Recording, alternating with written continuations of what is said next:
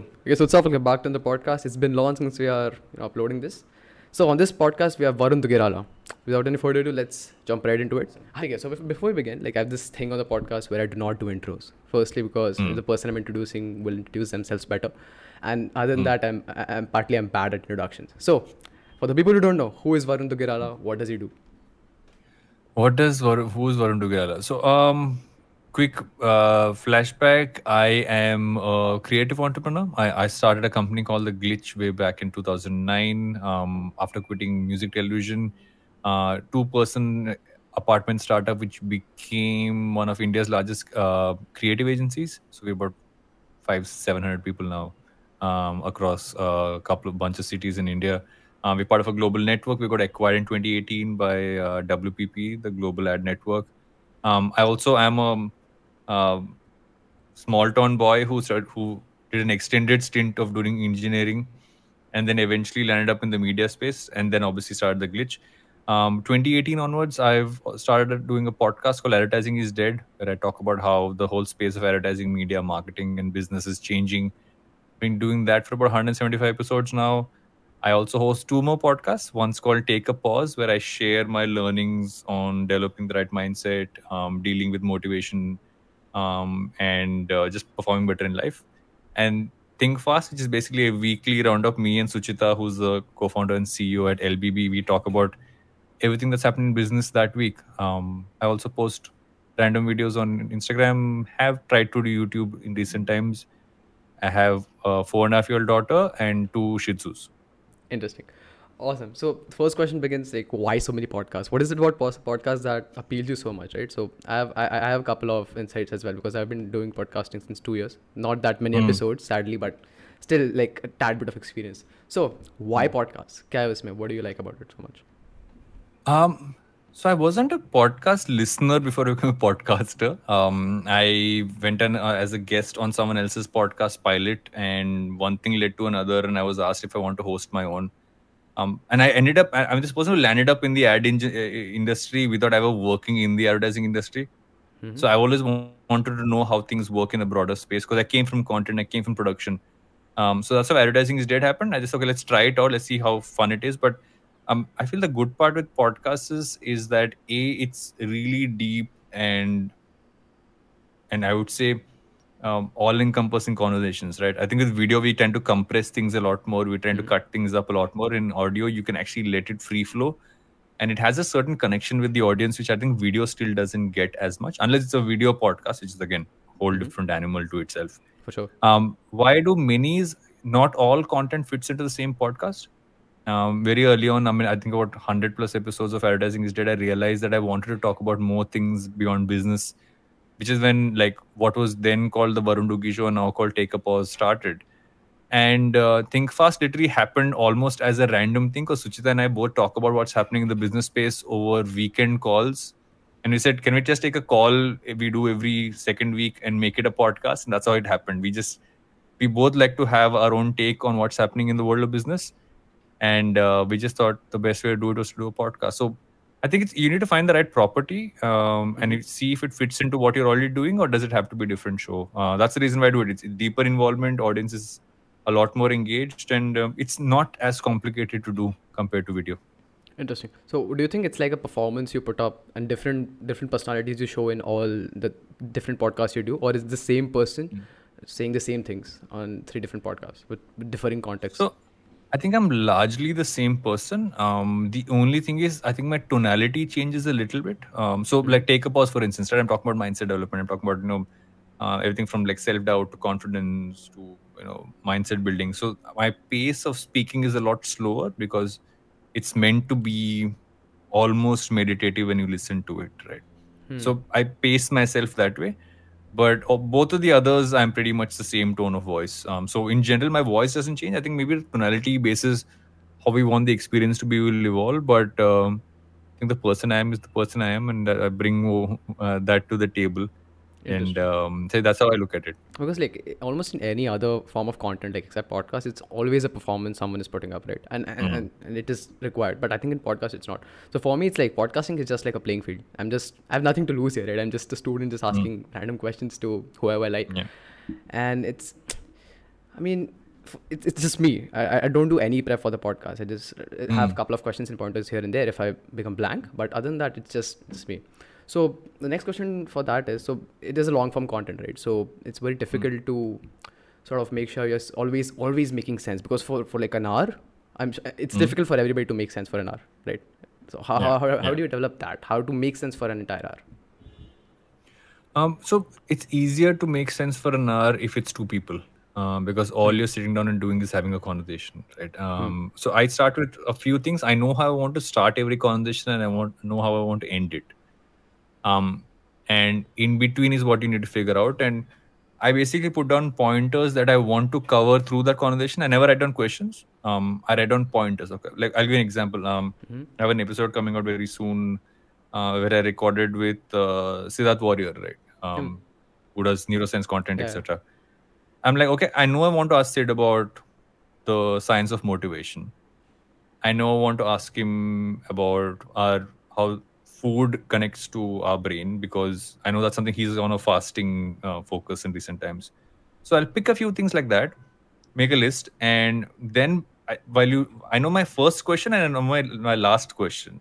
Hmm. In between bases, how his responses are is what I find. So I think oftentimes the way to have a long-winding one hour, two hour, uh, three hour conversation is to have enough points in front of you and to listen enough to the other person that you will actually find your next question in what uh, the other person said. Hmm. Um, like I've been on an Amit Varma podcast where he on his podcast where I think our conversation was three hours.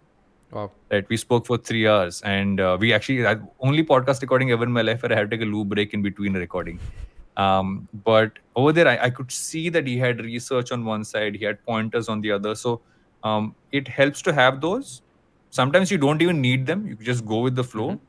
But just have a list of things saying, okay, these are points I know I need to cover or I want to ask about. Um, it's a good backup to have, and and that's how you do it. So you, you header and footer, and um, also don't go on for too long about one topic. Hmm. I think the Indian audience, by my calculation, this is totally my metric on my content, is that um, eight minutes, seven to eight minutes is a threshold Indian audiences have on one topic. Interesting. So if you want to go longer on that topic, you switch to something else and bring it back to it.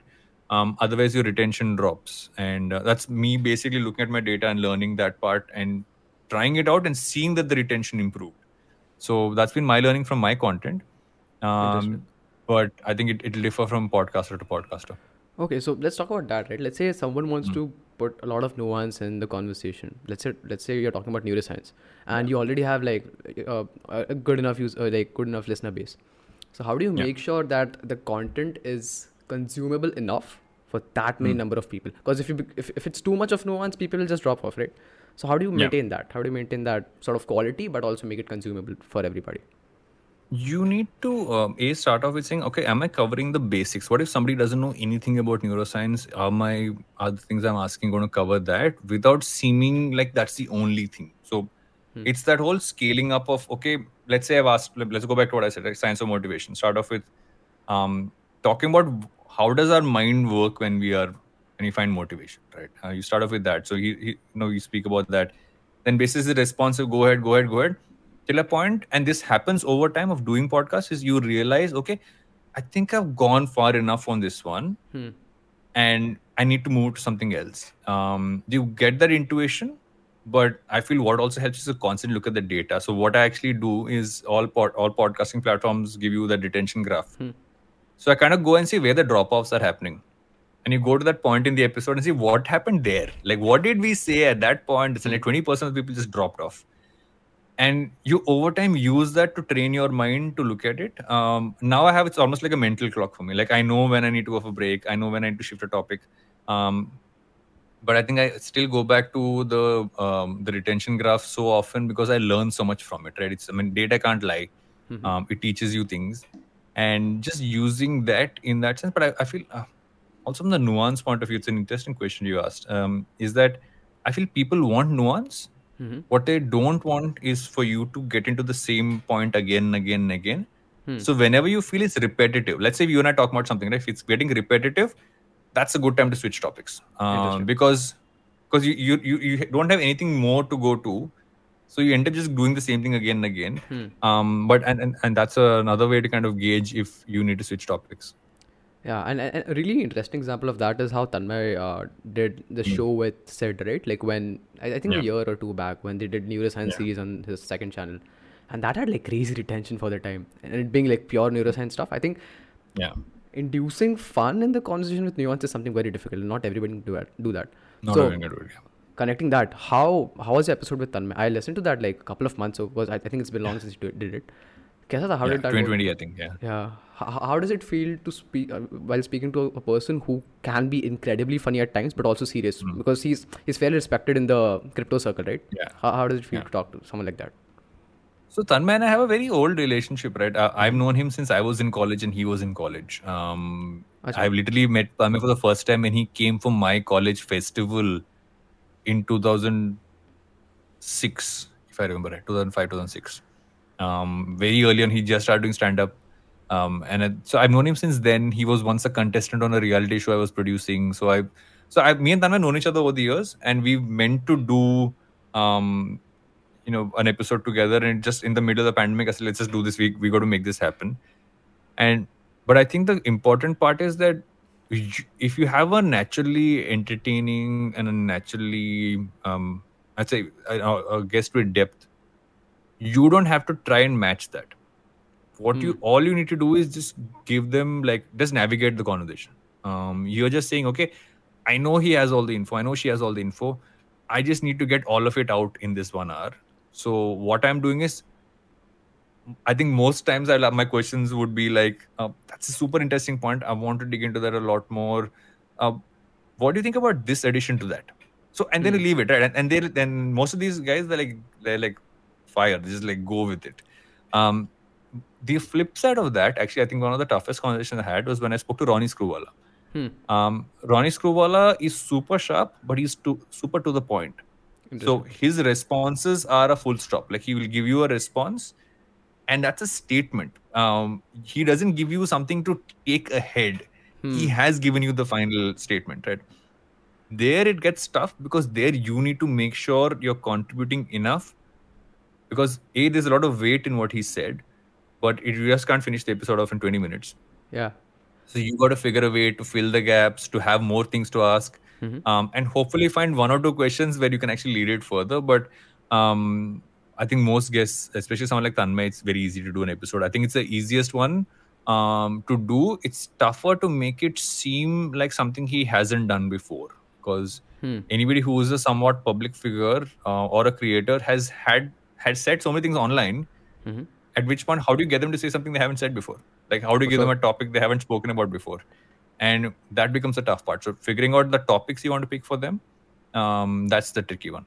Man, that's see, I have, I have a very similar experience with that, right? So I think this was my second or third episode. I got Varun Mayya, and I was, I oh was man. So super deep. yeah, I was see what I did was was like very stupid, right? So I tried to add a point to everything he said, sort of an addition. I, I thought that he, in the Hmm. Yeah, podcast, which is what podcasters should do which is the basic like uh, in fact doing that is, is perfect because that's exactly what every podcaster should do Yeah, but I tried too hard. That's the problem.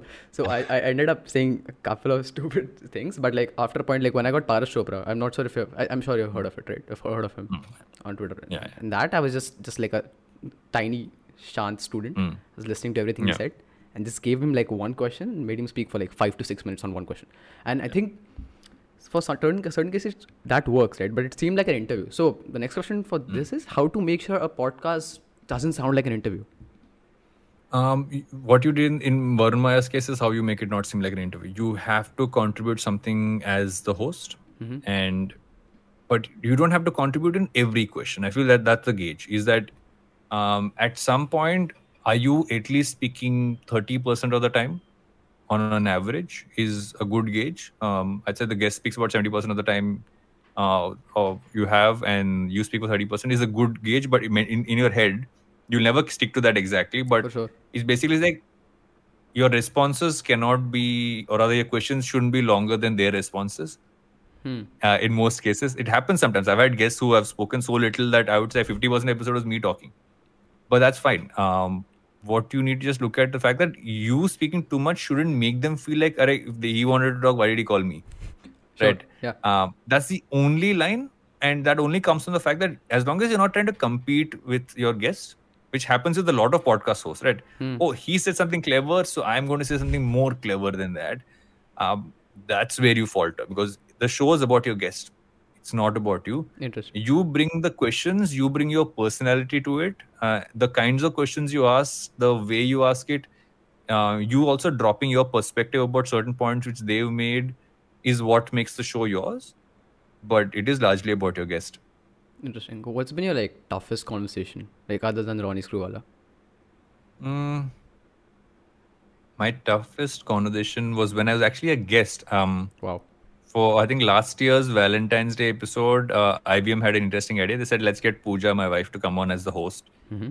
And she would ask me questions. And she refused to tell me what she's going to ask me about. Um, so I said, fair enough, let's go in with this. And I felt that she asked me a bunch of questions I hadn't been asked before. Um, and I think I addressed them well. But I think I, that was one of those, like, I really have to figure out how to say this, right? Because also a person who knows me so well.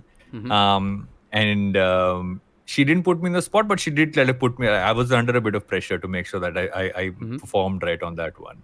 Yeah, I would say that is one. But from a host perspective, I think the toughest one, if I had to really recount and think about, um, I won't name the episode for a specific reason, but I once forgot I had an episode to record.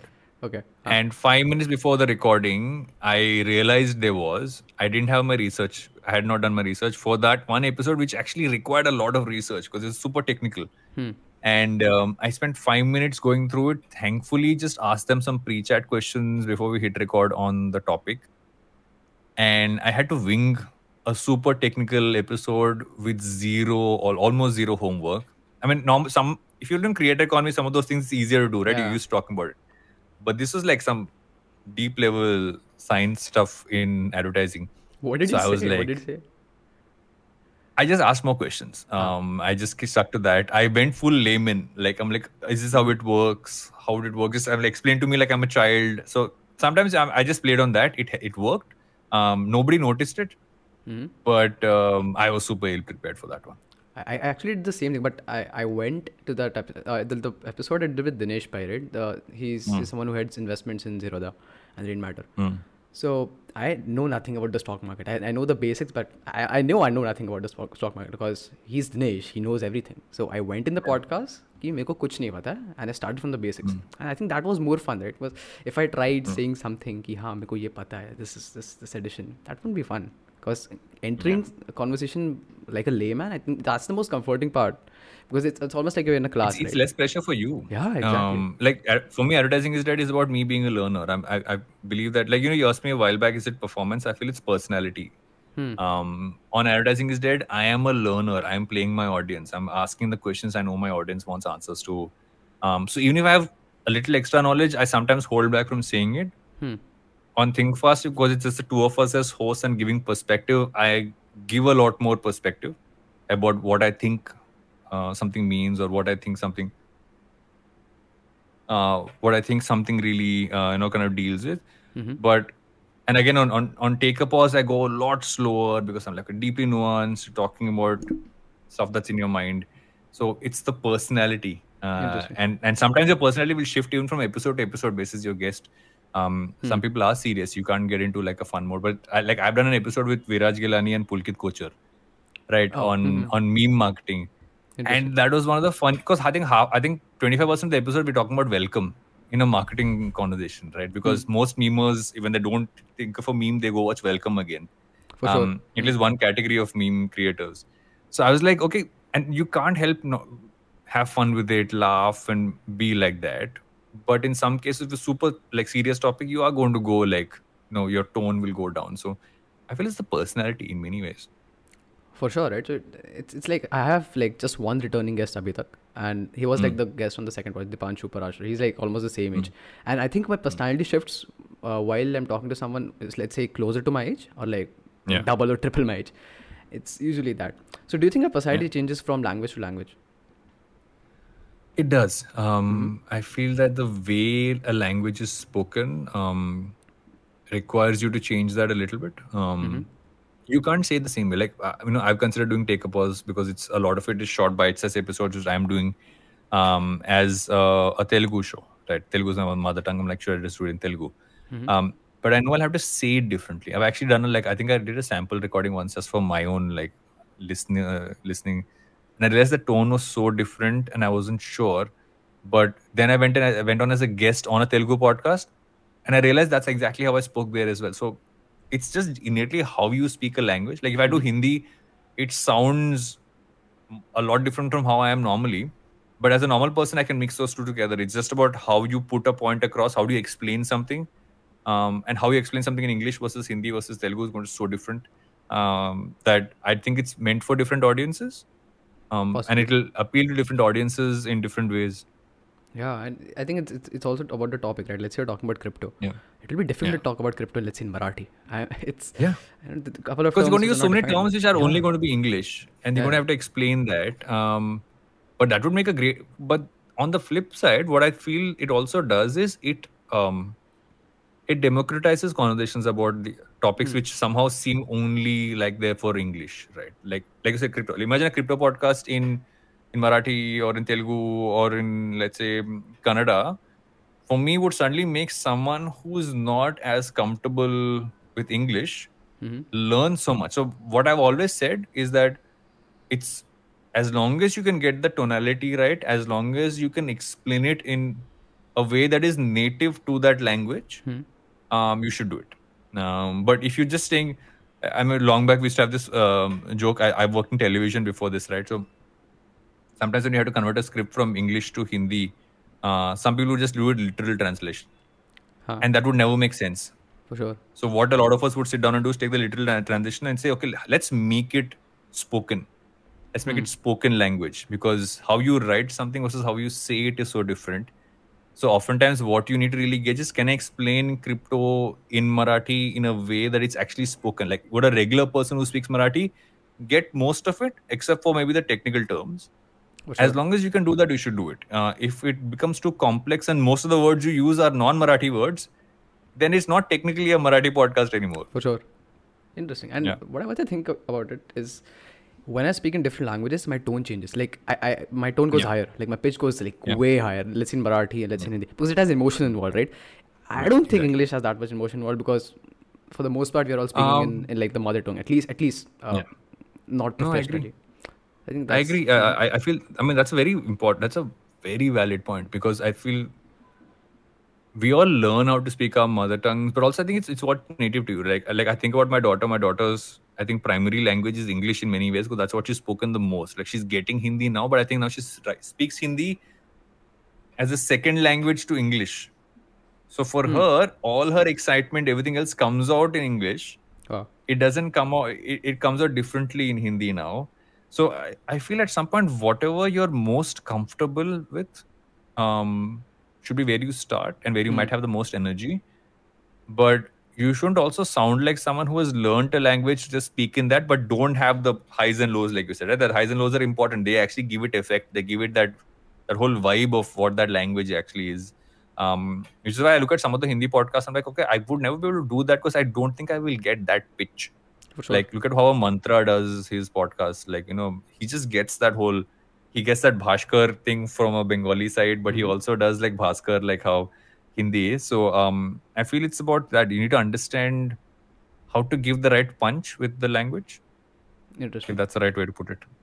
Yeah, it's, it's very interesting how kids learn the language, right? Like any language. Hmm. So if you think about it, no one teaches them languages. Like it's Yeah. it's just like, and I think Peterson spoke something about it. Like when let's say a parent is teaching, you're a parent now, so you can sort of correct it or hmm. comment on this, right? So what he said was when a parent is teaching their kid a language, they make hmm. sure they make it less complex than they would usually do it so they mm. get like so obviously if, if a kid is hearing something for the first time they'll get it wrong yeah or partly yeah. wrong so dheere dheere when you start increasing the complexity of a language while talk to your, talking to a kid yeah. kid develops complexity too I think yeah. th- that's what Peterson said, and uh, it's not what he has. I said. agree. He is, he read something and he was sort of reiterating that. What do you no, I agree it? with that entirely. Mm-hmm. Um, my only uh, add-on to that is, I feel oftentimes we've been taught language from the alphabet and the words, Mhm. but if you actually learn the language from the use case, you learn it faster. Like if someone taught me, like I mean, not all languages need to be learned from the alphabet upwards. In many ways, you can actually learn languages from their use. Like you know to know what a glass is, you know what a table is. Um, you need to like like I've seen that how my daughter learns language is so different from how I learned language. Like she learns about pronunciation uh, from the beginning, whereas I think a lot of us did ABCD first and eventually came down to pronunciation. I'm also like ancient because I'm like almost 40, Mhm. but I feel it's also that it's about if you learn how to speak it um, rather than write before you learn how to write it, you might actually get the language faster. Because sometimes when you're writing and then speaking, I feel it takes a lot longer. Um, and that's my perspective. It's not uh, science, but um, like I know that she's learned Hindi because of the fact that you know she will hear Hindi at home, Hmm. and she's picked up a few words, and now she says them so cleanly and like exactly how how like a regular person would say it. Whereas when I learned Hindi, I learned Hindi from my textbooks. Sure. But eventually, where I learned proper Hindi from was Bollywood. Hmm. So I would just watch movies. I'm like, okay, nobody says hai at the end of every Hindi sentence. But in when Sure. you're writing Hindi in the textbook, everything, every sentence ends with a hai. I'm like, who says hai? Um, and nobody says it. So it's, I feel there's so many interesting things you can actually kind of go into saying why, what is the way in which you teach. But I feel the more and more I'm seeing how teaching and uh, learning has evolved, it's about how are you going to use it. Um, and as Hmm. long as you learn how you're going to use it, it'll just might be faster. Um, which is why you start with the simple stuff and add more. But um, and sometimes you maybe don't even need to know how to ri- write something. You just need to know how to speak it. For sure, right? And what I feel is a couple of languages is getting extinct. one second. I'm going to get my dog out one second. Sure. Yeah. So what I think is like a couple of languages are just getting going to get extinct in a couple of years, right? Mm. And that's Mm. a big loss of culture. Like just think Yeah. about it, right? If you if you let's say take Madhushala, Hindi is never going to get Mm. extinct from what I think. But let's say Yeah. if we ever take Madhushala as a poem, if you convert it in English, I'm not sure if that will have the same, you know, the same kick that it hmm. has when you hear it in Hindi. And that's a big loss. Let's say any language gets extinct, the art forms or whatever hmm. the art in the form of that language, it's just it's just gone. It's, it's weird. But at some point i feel the interesting part also is i don't think it is going to i feel at some point we're moving hmm. towards you learned how to write something um because that's the way you could communicate but as we do more and more voice i don't think we will lose it entirely but mm-hmm. I think it'll just be more of a use case scenario right how we using it Hmm. uh, you rather store it in the archives but you will still have maybe a small community who still speaks it For sure. but I feel the more and more just we needed languages to communicate with each other. Um, some will become archived languages because you don't speak them as much, um, or they almost like code language if you think about it, right? Some people Mm. only a few people know it, and that's how it works. Um, I hope we don't lose the culture, like you- like you just said, but I feel it's inevitable in some cases, sure. or it'll just blend into other things. Blend as, in like what do you mean by that? Um, I mean, I think about the fact that let's take let's take um, how dialects work, right? Um, Hmm. Like I come from a state which has one language, which is Telugu, but you go district by district, the way it's spoken is so different. Um, Just the like I come from coastal Andhra, we stretch our words, right? Each of our words are stretched, the syllables are stretched. You go more towards the center, and people speak much faster. Some of the words we use are slightly different from how, let's say, in other parts of the state are. So it's not just languages; it's dialects. I feel what we'll lose first are dialects, Mhm. which might either blend into like you know, eventually everybody might just speak the language in the same way, For sure. or some of those dialects will go away, and then maybe languages will go. Unless it's a super like, I don't know if there's something called a niche language, but I think just the community size is what will uh, affect things. Um, but uh, yeah, I mean, it's it's, it's a, languages are super interesting. Like um, I haven't dug deep enough into it, but um, would be interesting to see how that evolves, especially when we stop typing. At some point, Yeah. I hope that doesn't happen because writing is awesome. Um, But at some point, we might just stop writing and, like I said, typing instead of writing. Right? At some point, you were just going to type instead of writing, and then eventually not even type anymore. Um, Yeah. When it comes to that, how do you make sure some parts of just the calligraphy, how it's written, all that stays? Man, what do you think about the hive mind? Let's say hive mind is, is some sort of an example where we are not typing, we're not writing. It's Mm. an entire mind. Uh, you know about hive mind, Yeah. For sure. So, Yeah, yeah, yeah. what do you think about that? How how do you think will that work? So, usme you can literally just download anyone's experience and Mm. make it your own. And after a point, it's not even that that person's experience because it's it's one mind collective. I'm I'm not sold on the concept entirely because I feel that we'll always um, our experience is our experience because we look at the world a certain way. Like you know, each of us look at the world a certain way basis how our experiences till that point have been. Hmm. Um, it's like how I look at, let's say, randomly a color, and versus how you look at color. You remember something basis that color. Like if, if I look at a blue, I'll remember something else from what you might remember because that's what your experiences have been about. When you're sharing experiences, I don't know how that would fit into it because others you'll end up just all seeing the same thing. We'll all have Mm-hmm. the same experiences, which I feel will make us lose a key aspect of being human. Because For if sure. you're truly human, because it's your experiences, how you've seen it, how you've seen it as a kid, and how that Mm-hmm. evolves, and how you see it when you grow up, and how that changes within your mind. Um, my biggest question mark on the hive mind is that is that how do you take care of that individual individual individualism in that Mm-hmm. sense um, how do you kind of evolve from that point um, and not just make it all common because if it's all common then we're all the same and that's just boring right Yeah, no. And, and if you think about it, the only thing that distinguishes one person from another is the way they interpret a sentence. Like whatever, it be a sentence or whatever. So what I think is it won't ever happen like as a hive mind because for that to happen, you, you need to have a tyranny established because you want everybody to then just we're all then we're all like uh, cyber, we're all like we're all machines then right? yeah. simple thing like you're taking one like it's like a file which is in our computer versus the same file in another computer is pretty much seeing it the same way unless the data set or the program it's built on is different um, but like if, if you feed a certain level of data into one program and the same program exists on a different computer they'll both interpret it the same way Yeah. but we all have different softwares technically i mean our operating systems might be the same but our softwares are very different like we, Yeah. someone's on like a newer version someone's on an older version someone's on like a hacked version in that sense um so i feel that interpretation is key to being human For sure. um and if you take that away then i mean i don't know if you if the matrix that's the one big thing i think about the matrix like could you plug in and make someone teach someone a skill yes but could you teach someone nuance maybe not Well, probably right. We could still do it, right? Because just it's it's just a read or write thing after a point. If we're Yeah. having the hive mind, we're just putting a chip inside the brain. We just and that will that will ruin all the fun. What do you think about uploading your consciousness to the computer? Do you think do you want to stay alive uh, in let's say a computer format? Yes. You want to do it? Um, I wouldn't want to stay alive in a computer format. Do I believe that if somebody said I want to put a part machine chip in you and you would live longer and stay healthy, I would definitely consider it. Um, I feel the point of immortality or just like sticking on is that is the experience going to be better or are you just sticking around because you want to stick around is the question. Um, in many cases, it might make more sense to not say I, maybe a, a, a an infinite sense might not be a good thing.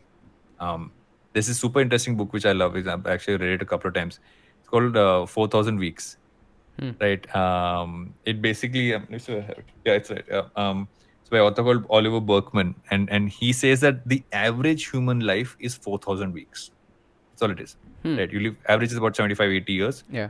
So 4,000 weeks. And suddenly that feels much smaller, right? It doesn't feel like that long. Yeah.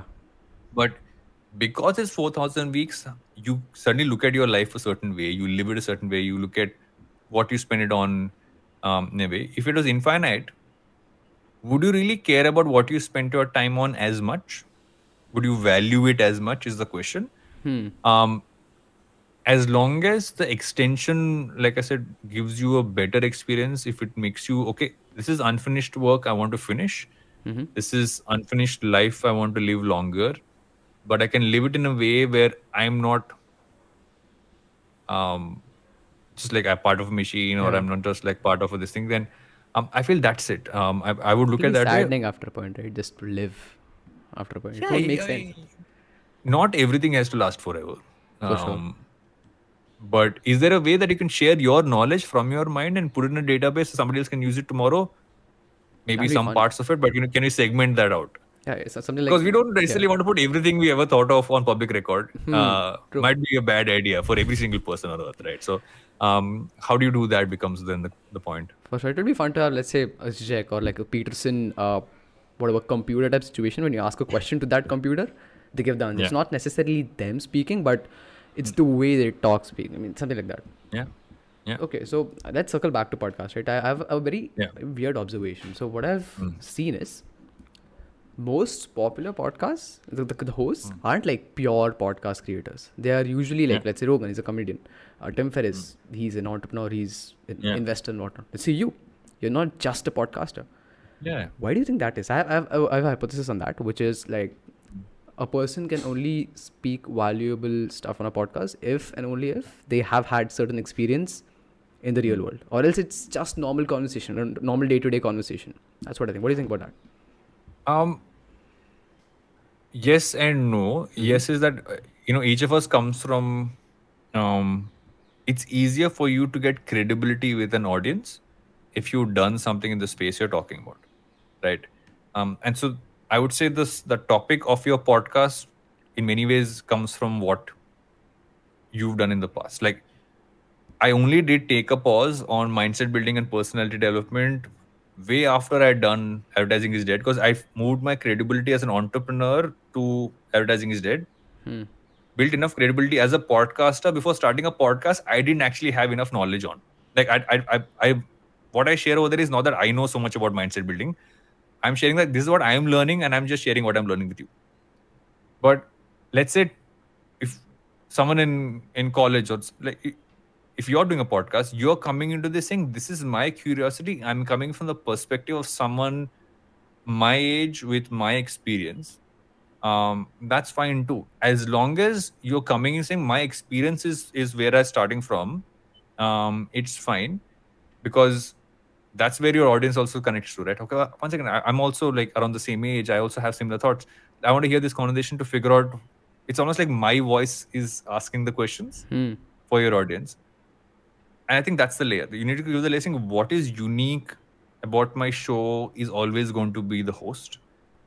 What is unique about me in terms of my perspective is what you bring to the table. So a Rogan's perspective is always going to be that irreverent comedian who's asking questions which is going to piss half the world off. Sure. right.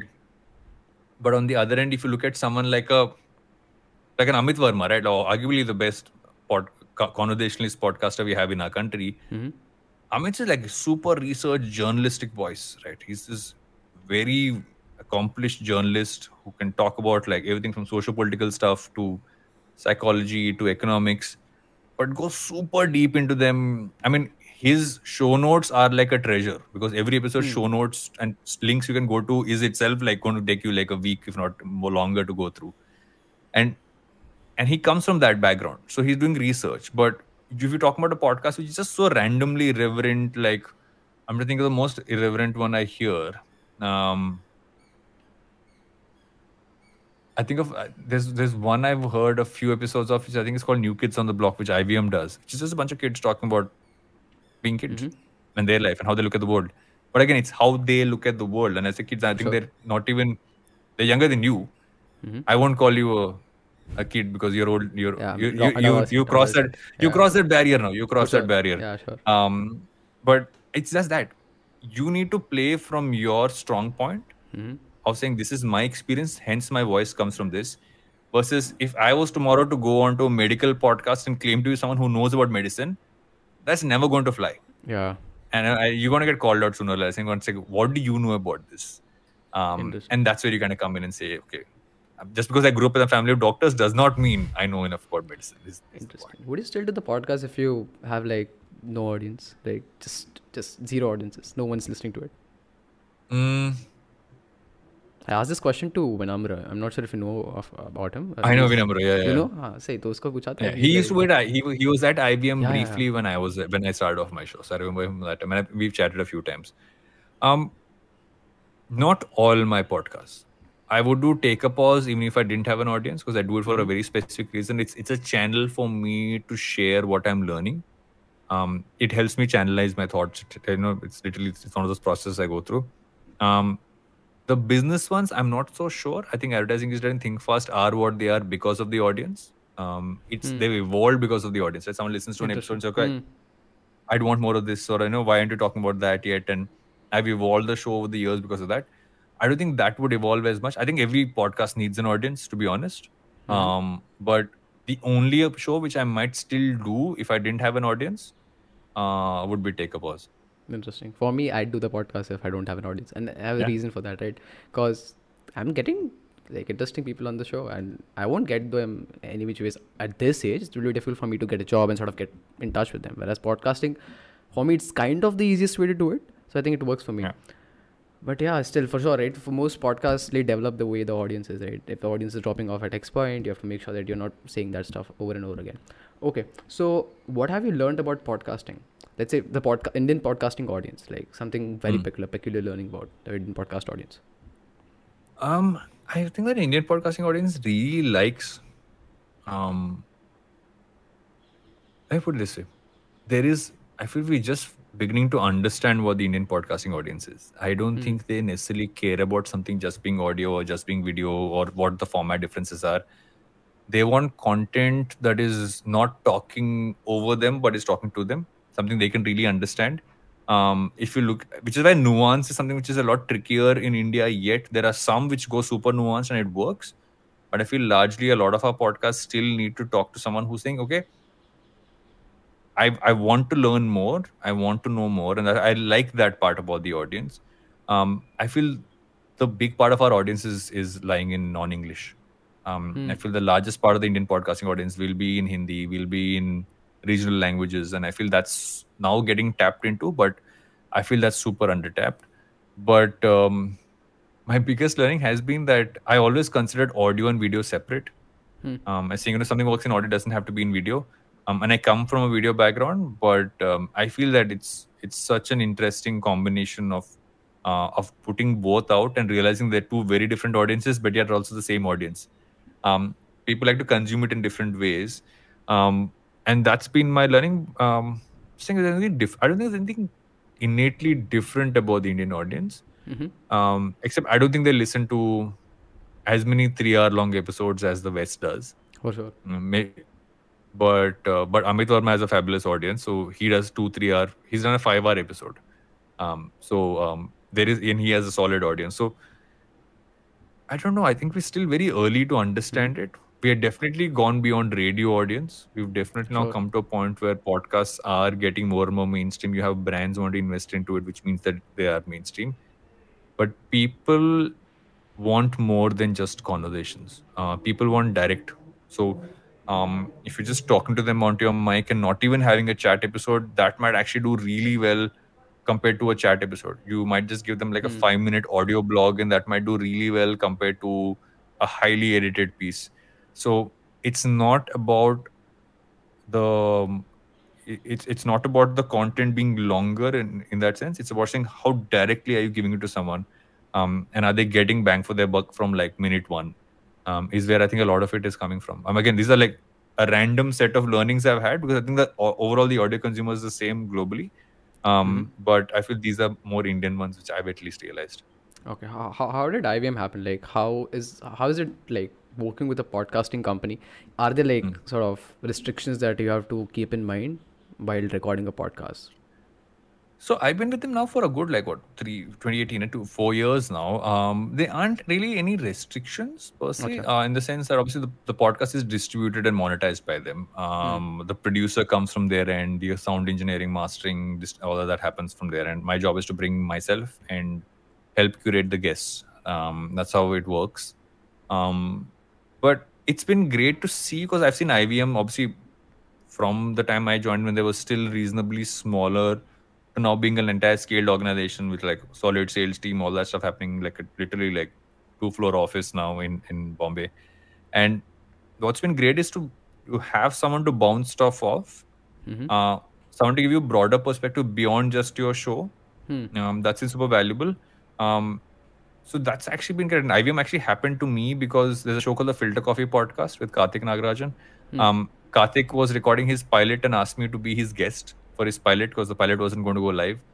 I finished that, came out, started chatting with Amit, who's the founder at IVM, and later on came as a guest on another show of theirs, and we got Mhm. chatting again, and that's how Advertising is Dead happened. Like my deal with them happened literally um, post that, and um, what I've actually learned from them is I can constantly sit with them and also understand where the market's going, how the data is working, um, also un- understanding what formats are working beyond mine. Right, you can Hmm. talk about what other shows are doing well. I want to understand what do they. Who can I collab with? Like sometimes you end up bringing another podcast guest on. You're part of a network, so you play Huh. on that uh, as well. Um, so it it all really helps to have someone like that who knows how to do this, and also like the fact that you don't have to master it, don't have to distribute it yourself is For like sure. great because my job ends after I stop recording. Hmm. Um, after that, it's on them. Um, so that's been great. Which is why my, literally two of my shows, both Think Fast and Advertising, is that both with uh, IVM. Um, they produce it. Only only only take ups I do by myself. Interesting. So, what is it about podcast that you dislike? What do you change about the podcasting, whatever industry or scene? Um, discovery. Um, I feel Hmm. we still haven't figured out how to make discovery easier. I mean, we I don't think we need to rethink the wheel. We just need to understand like how you would search for something on YouTube. This is how you have to try and search something on, on, on even a Spotify, which has gotten much better now. It's so different, right? Um, I For feel the big thing is while we're trying to solve for monetization, I feel what we all need to solve for is discovery. Um, how do the algos throw up the right uh, podcast for people to listen to? How do you make sure a, a new podcast still gets listenership? Um, that's the key thing that needs to be changed. Um, monetization, I think, will happen the old school way. You will eventually scale to having enough ads there. Um, we'll have programmatic ads come in, which I think is what is needed for Yeah. most podcasters. Is basically like you know, go like, can can you monetize? Like you spoke about Tanmay episode, right? Mm-hmm. Now the Tanmay episode for me came out in 2020. Um, I can't monetize that episode right now because my ads are built into the audio file that was uploaded. Hmm. So till programmatic comes in, whenever when IVM is bringing it on, hopefully I, I know they are bringing it on sometime soon. Um, that's when they can sell even that episode with an ad. So I can make money off an older episode versus now I can only make mon- money on what I'm releasing now or will release tomorrow. So once that changes, you'll make money like how YouTubers make money. Um, so I think that two things bringing programmatic at scale across the world, but I think the biggest problem is discoverability uh, we haven't figured out discoverability on audio. Interesting. Let's just jump to your book right? So mm. what's your book about? Let's let's start from the scratch. Ah. Beginning yeah. se kya scene so my book's called everything is out of syllabus. Um, the idea was simply um, from it came from a, deep, a basic insight which i had that there are i'm almost 40 now and between the ages of 18 and 24 I, I was a very confused person. I had a lot of stuff which I hadn't figured out, really struggled with. And I said, what would me as an almost 40 year old try to tell me at 18 and 20? Um, and I realized that there are a bunch of things in our lives that we never really taught. We only learn as we go along. Uh, we never taught how to start things. We never taught how to make choices. We never taught how to learn. We never taught how to make connections with other people, build relationships. And we never taught how to reflect within ourselves. Um, and I basically, the book is a distillation of these five things into smaller chapters. Uh, it's an easy read. You can literally go from chapter to chapter. Don't go any flow you want. It's not just me giving any form of learnings from my own life. It's also a bunch of stuff I've learned from um, a lot of really smart people from across the world, right? Um, So it's just distilled down to that. So it's a way for anybody to sit down and say, if there was ever a rule book for my life, how would I build it? I would build it across these primary tenets. And um, yeah, the, the book kind of happened also because I mean I was I got connected to someone from Penguin and they said, Do you want to write a book? And I said, I want to write a book called at that point in time the title was longer. It was basically going to be uh, work is crossed off, life is crossed off, um, relationships are crossed off, all of that, and then say eventually everything is out of syllabus. Achha. So hmm. we realized that was too long. We even did a title. I remember we did a title design with all of that, and we realized that didn't make sense. So, um, and they said let's write it. Um, I started writing it in March 2020, mm-hmm. 2021. Finished it by October 2021, and it came out this Feb. Interesting. How's it doing? Like book book events, like book promotion events? Are they fun or are they like just a formality now that Oh, you have I do? really like it. Um, like? So uh, I've not done too many. I did a lot, a few virtual ones. I've done two in-person ones. Plan to do a lot more in-person once colleges and stuff open up. Um, Gotcha. end of May, June onwards. Um, but whatever I've done, I mean, as long I've just kept it simple, have a lot more audience interaction. Like I, I did one in Delhi, which I think went on for three hours because the Oh, wow. everybody was there was just chatting, right? We were just Hmm. like just jamming on, on questions everybody had. Um, so as long as you keep it that way, it's great fun to do because you get to kind of talk to people about like how we are talking, right? Just have nuanced conversation, talk about specific points from the book, um, or someone who kind of popped in and just want to speak about it. And I remember my Delhi event fondly because I the youngest person I think was 16, the oldest was 65. Oh my god. Um, So nice r- range of people kind of coming in and you having those conversations and and end of the day, what you're talking about is life. Um, you know, you're talking about life. You're talking about um, how to deal with work and how to deal with relationships, and how to deal with learning things which you're interested in. And um, what I've continued to do is just really talk about the specific points in the book which I think will give people value.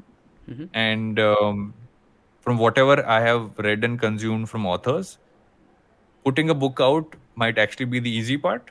Um, continuing to talk about it is like a lifelong thing. You will talk about this book for life. You will, even if you write more books, you will continue to speak about your books for life. Um, sure. And um, because also like you, you distill down so much learning onto into one like literally like books lying around somewhere here Mhm. one tiny uh, book there and um, i feel in, in many ways it's actually been one of the most creatively enriching uh, processes i've been through Interesting. Did you like memorize an entire like pitch script like before every event, which you said, or did you just wing every event? no nothing i, Oh, just wow. go in and say so um I, I both events i had uh, people who are moderators who just ask me questions about the book Mhm. but i largely remember what i wrote about in the book so i don't necessarily have to go back and refer um, to it um, specific parts i might forget um, because I, sometimes you write it you, you tend to forget the the baseline of what you wrote but at a broad level i know what i've written about across all the chapters so it is more about am i answering this in a way that also evolves right i feel the more and more you speak to authors you realize that what you've written is never especially nonfiction um never a, a full stop um it sure. evolves i mean you go back to even like the the the what is that the 10000 hour rule Mhm. which uh, i think came out with malcolm gladwell's i think was it outliers i think outliers Uh, yeah. um, and he was one of the first people to kind of put it out there Mhm. um, he till date says that even though that's one of his biggest hits as a book, he's like that one thing has evolved. He doesn't believe in that anymore. Um, he actually believes that it's far more nuanced than just saying "Oh, 10,000 hours and you've mastered it. Um, you got to look at it slightly differently from that sense. So, yeah, I, I feel uh, even what you put down on paper will evolve. Uh, What you need to have is an engaged conversation with your audience. Interesting. Why a book though? You're a podcaster. Why? What is it about writing a book which an audio format in which you are speaking can't deliver? Hmm. I feel a book, if you look at, I mean, I've worked across all mediums now. Um, I've worked in television, I've worked in digital content, um, I've worked in um, podcasting.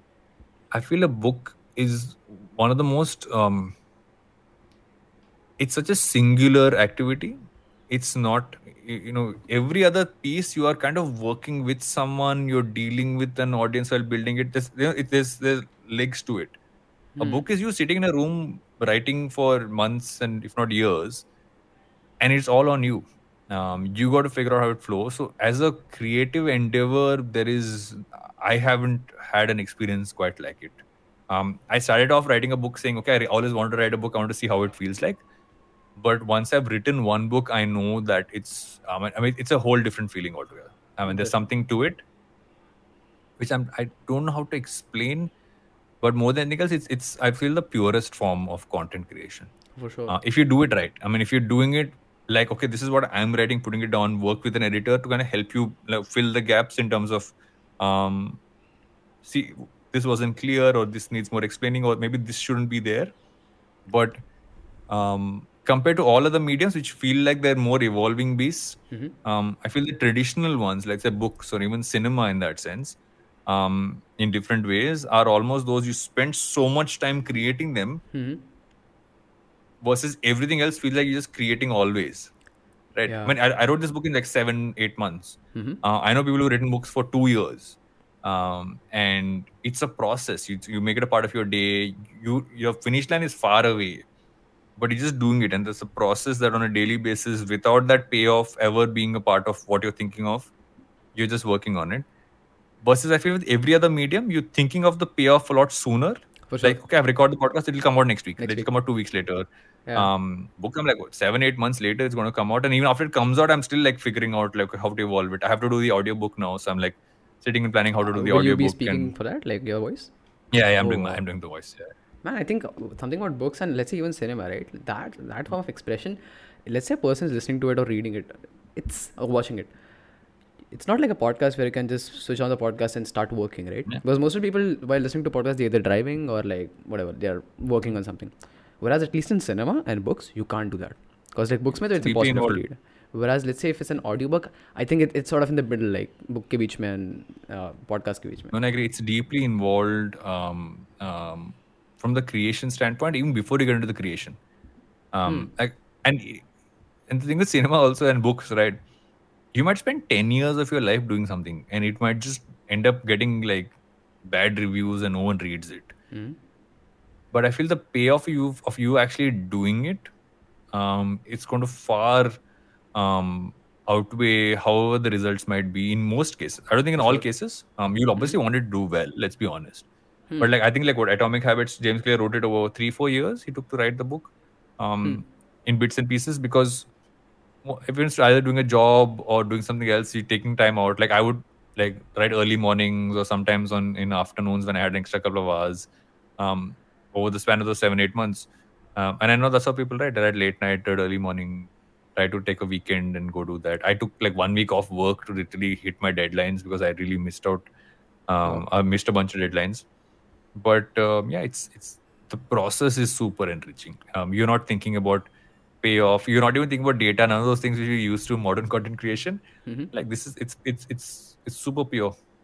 Awesome. We're in the last segment of the podcast because it's already six. And uh, am I like sort of coming in between of a couple That's of cool. That's cool. I, I I have a few things to finish, but it's not it's not a call, so I can I can go on. Acha, badhiya scene. hai. Okay, so what do you think about the Indian content space? What is it about the Indian content space that you dislike?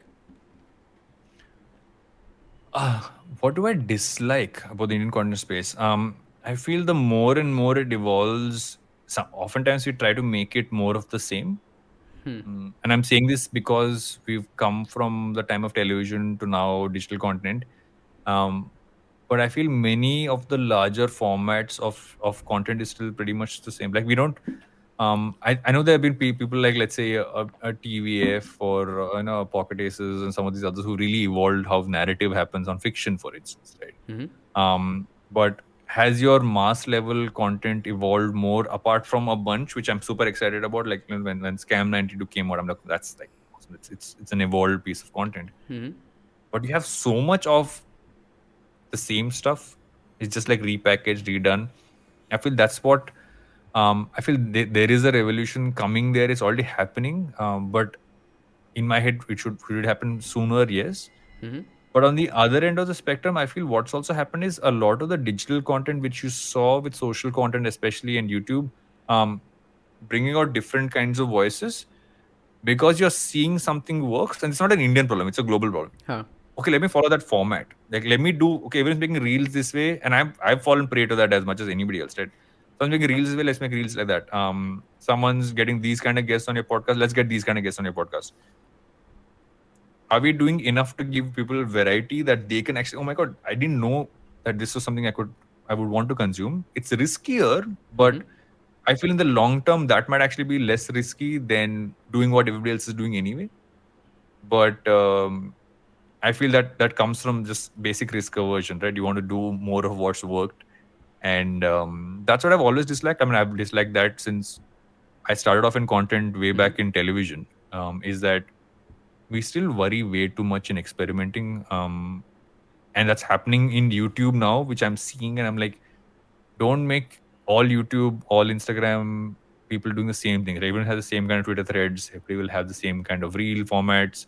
Um, how do you make sure that's different? Like I've fallen into a trap so many times, and then I suddenly one day look at my feed and think, why am I doing videos like everybody else? Why am I not talking about something which I which I should talk about? And I give myself a smack on the back of my head and like, let's let's figure something out, right? Um, I feel Yeah. more of us need to do that to ourselves as content creators. And it, it's it's saddening, right? If you think about it, any popular content piece on let's say YouTube, you can just put them in a box. Like let's say four boxes, you name a box for a specific. It's like a similar archetype they have for producing content. It works, and they're making money in which ways. It also comes to the platform, I Yeah, have look at it, right? Thumbnails today are more important than the content on YouTube because the Hmm. thumbnail decides how the content does.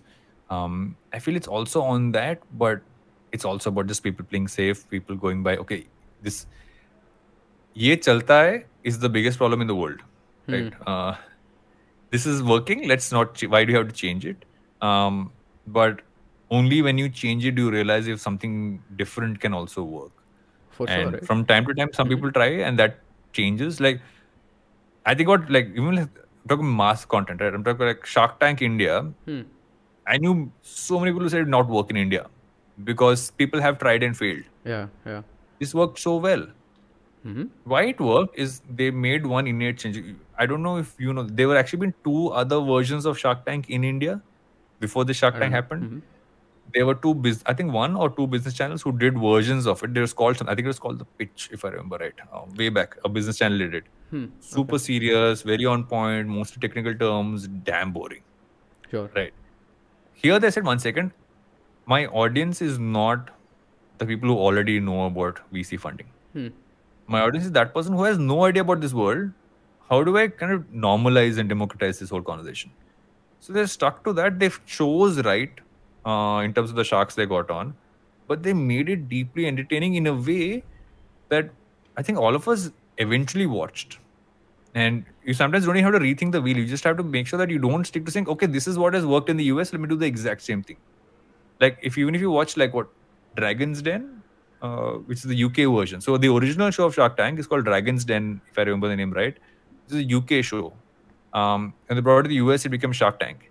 Hmm. And those two shows as well, the UK one is super boring. Very serious. It's like so drab and very serious. It's got a lot of the same masala, Acha. but it's just like it's very Britishly like cold. Right? Huh, The lighting is very cold, even sitting in the dungeon kind of a thing. But the American one is obviously very flashy the same way. Sure. So you need to bring in your cultural nuance in, but you need to rethink the format for your audience um, in the right way. And I feel now that Shark Tanks work, ev- now there are going to 50 other shows on similar lines that people will want to pitch. yeah, for sure, for sure. Right. Next, next big content creator or like uh, Agla YouTuber con, you'll have all of that stuff coming up, right? Um, that is the one trap we all fall into. Like more of the same will come, and then eventually one more Shark Tank kind of thing will happen, and then everyone will want to do that. For sure. Um, but we think, can't help like- ourselves. Um, Yeah, I think like when a content piece is successful, at least in India, the way to sort of figure it out, it's memes. If there are memes about that Yeah. specific content piece, it means Yeah, these guys have nailed it. Because see, it's, it's a weird thing about memes, right? Because it's how do you define a meme? There's no clear definition. Okay, let's try defining a meme. What do, what do, what do you mean by a meme? Varun? I, I I think a meme is um, expressing an innate human emotion through pop culture. Interesting, interesting. But if because if you look at any meme which you relate to, it's it's so universal in what you're feeling. Mm-hmm. Even if you haven't watched the show, like I think I saw the Aman meme before I saw the episode where he said it Huh, huh. from Shark Tank because you mentioned Shark Tank just now, um, and because and it, but it, it still made sense to me, right?